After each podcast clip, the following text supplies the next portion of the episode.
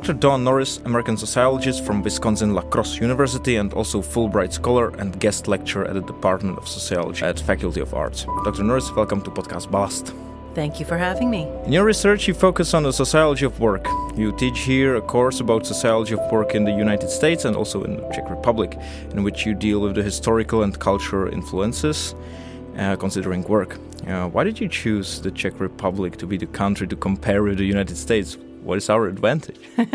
um, well, back in 2019, um, I visited the Czech Republic for nine days, just on vacation, and I learned a lot about Czech history.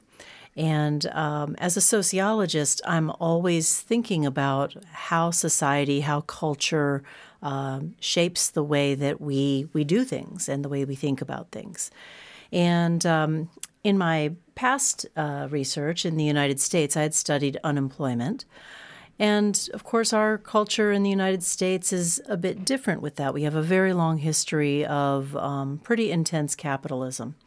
But here in the Czech Republic, uh, move to a market economy only came a little over 30 years ago. So I wanted to know whether that recent transition and the past history of communism might shape people's experiences of unemployment a little bit differently than in the United States. And um, Fulbright uh, gave me the opportunity to actually pursue that question. I kind of hope that you, on your trip, you've seen people working here. It's like those people have a different work ethic than us in the United States. But first, what were your uh, first assumptions? Or like, what were you expected at first? Well, I kind of looked at what theory might predict and what um, logically might might take place. So, in the United States, we have this very strong capitalist, individualist, you know, pull yourself up by your bootstraps mentality. So I thought about how that shaped my United States results. And um, essentially, people's identities are very, very strongly connected to work there. And part of that is because of the individualism. When people lose jobs there, they uh, lose their identities. This is what they told me. And they fall into depression, they fall into anxiety, and they say they don't know who they are anymore. I had grown men in the United States crying at the table talking to me. Uh, my assumptions were that because the transition was recent, that uh, there might not be as much of that individualism um, pushed on people at a young age, and some people even may have grown up.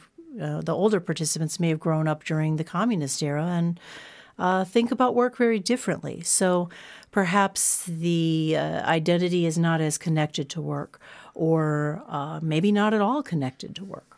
And so these were my assumptions. In the United States, you said that the the work and the job, having a job, is deeply connected to one's identity. Mm -hmm. What is the reason behind it, or what's the cultural influence there? Mm, I mean, e even in day to day life, uh, you get asked when someone meets you, the first thing they ask you is, "What do you do?"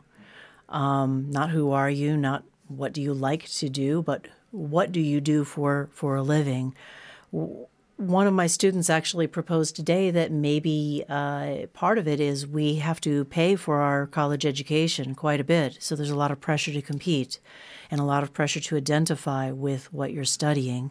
And then we spend so many hours at work without uh, as many national paid holidays, without any federally required paid leave uh, in the United States. So we spend so much time and so much energy getting there that it becomes all that we are sometimes. So now back to the Czech Republic. Mm-hmm. what are the differences? What is our identity? is it so connected to work? Not so connected to work. Um, I, I, will stress that these are only very preliminary results. I'm still gathering data, but I've talked to enough people now where I'm definitely seeing patterns. Um, identity is much more. So when I ask when I ask uh, Czechs what you know, what does work mean to you? What I mostly hear is um, it's a source of income. Mm-hmm.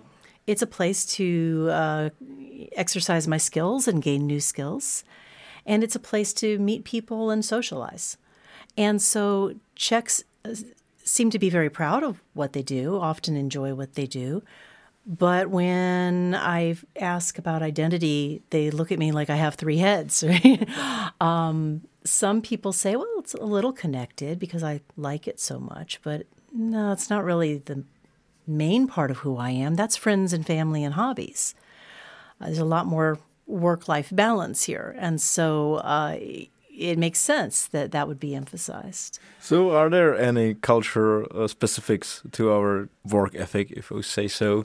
Did any of your assumptions come true? Some of them did. The extent to which they came true actually really surprised me. I, I thought I'd meet some people who have some work identity, but I didn't expect people to be talking about um, unemployment as a break or even a positive thing in some cases.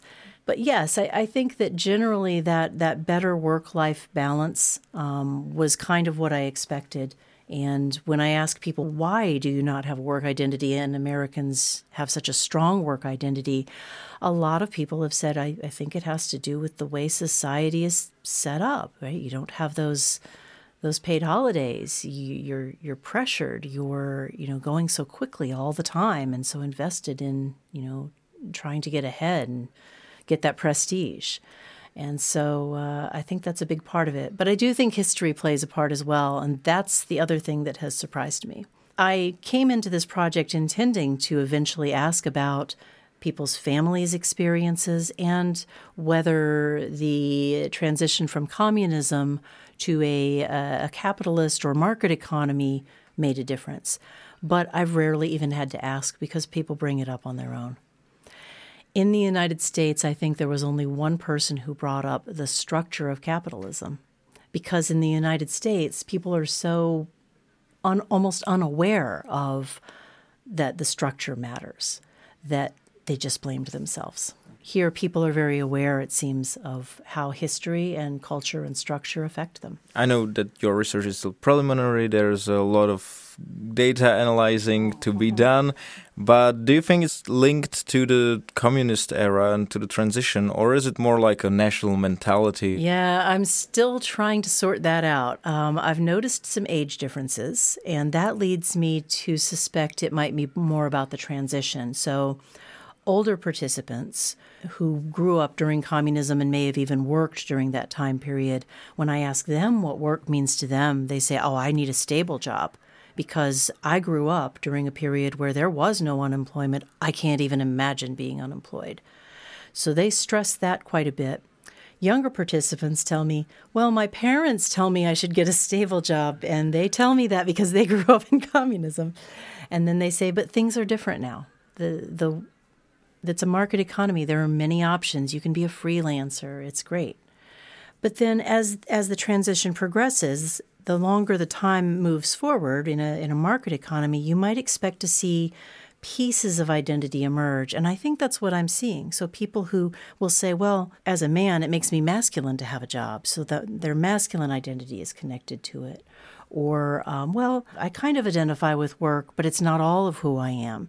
So there's almost this timeline I, I feel like I'm sketching out of communism, no identity because you have no choice no work identity.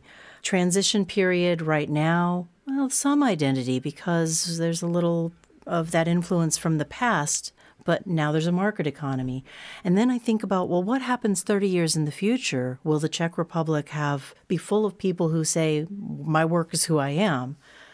Which is terrifying to me actually because I think the work life balance here is so much healthier. Uh, for me, it's kind of surprising that you are considering a positive effect like work life balance mm-hmm. because sometimes we do feel like we Czechs, if I can generalize like that, uh, that we are maybe too much easygoing uh, when it comes to job and maybe it's our mentality and we should work harder.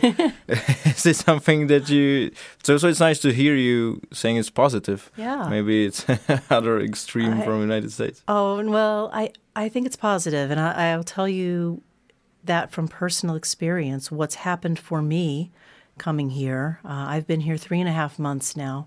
I have a month and a half to go. And about a month and a half or two months in, I started to slow down. And I know that in the United States, my identity is so connected to my work. And I, I tell people that the greatest gift I've received since I've been here is learning that I'm more than my own job.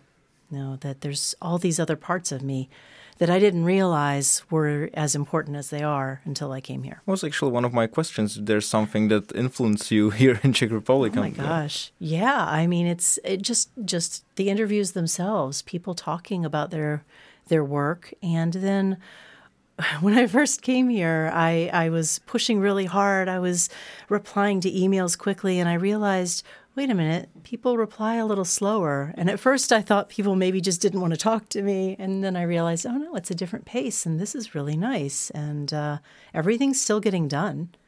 And I'm more relaxed. So it's a win win situation. And is there any input that uh, we could borrow from you, Americans? Well, I mean, I, I do think there are some positive things about having a work identity. I, I think that when you love your job and identify with it, it can, in some circumstances, make it more pleasant to do. You might be more motivated to create and so on. But I, I, think the key is to to try to find a balance, try to find a middle ground. If if your identity is connected to work, that's fine. But if it's your only identity, as it is for many people in the U.S., then you you're starting to have a problem. You interviewed Czechs who lost their jobs. And it's like a qualitative research, you know, like a lot of in-depth uh, conversations. Sometimes during those kind of research, something that you never thought of can surface. Is there anything that surprised you during those interviews? Yes. I mean, I think the, the extent to which people seem to be fairly comfortable with unemployment, that certainly has surprised me. Also, gender uh, really came up uh, more than I expected. Um, many women uh, have said, you know, that the that motherhood is certainly their first identity, and uh, that they would build their work life around their motherhood identity. I probably should have anticipated that, knowing uh, Czech history and Czech uh, the structure of the laws, maternity leave laws. But I didn't think it would maybe be as strong as it is. Because in the United States, I met people who um, literally said, Oh, well, I can't be just a mother. This is just horrible. You know, like they would really say, Oh, this, this is devastating to me now that I'm at, just at home with my kids, is the way they would put it. So it was a very different picture there. And uh, also, many women have told me, the older women have told me things like they, they weren't allowed to go to study at university because their parents told them, you know, well, you're just going to take the leave, so why do you need a university degree? So that was a bit surprising. At the beginning, I mentioned that you teach a course here at Faculty of Arts. Um, at the start of the semester, you said that you are looking not only to teach here, but also to learn something from your students, from your Czech students. So, is there anything that your Czech students taught you? Yes, we actually were talking about that in the last few lessons. Um, you know, there, there's sort of finer points of some of the laws that, you know, you can read about the laws, but you don't know how they're put into practice. And um, many of my students talked to me about that. And I, we, when we would talk about the comparison of the laws, the contrast of the laws between the United States and the Czech Republic, also, uh, they taught me to not underestimate young people. In the United States, college students, there's a really wide variety of, um, let's just say, preparation and motivation. And uh, in the United States, I'm used to people maybe not knowing what's going on in current events. Uh, college students don't always know. Here, my students really surprised me by talking about not only you know, being really up to date on current events here, but also in the United States. It was just a really good reminder. I think a lot of people, a lot of older people sometimes say, oh, the younger generation, they don't care about history, they don't care about current events. My students here really very much do. One month to go. What will you be taking back from Czech Republic? Mm, tears from leaving. Um, this has been the most life changing experience I've had. Um, you almost have me in tears just talking about it right now. I hope to take back the the pace that I've learned. I hope to take back the genuine kindness that people have shown me here and uh, just to remind myself and my friends and colleagues in the United States that there are many, many ways to do things, um, including work and that there might be some better ways to do them than how we're doing them there right now. Dr. Norris, thanks for your inspirational research and good luck with it. Thanks for coming here to Ballast, and uh, I hope we see you around Prague anytime soon. Oh, I definitely hope to be back, and thank you so much for giving me this opportunity to speak on the podcast.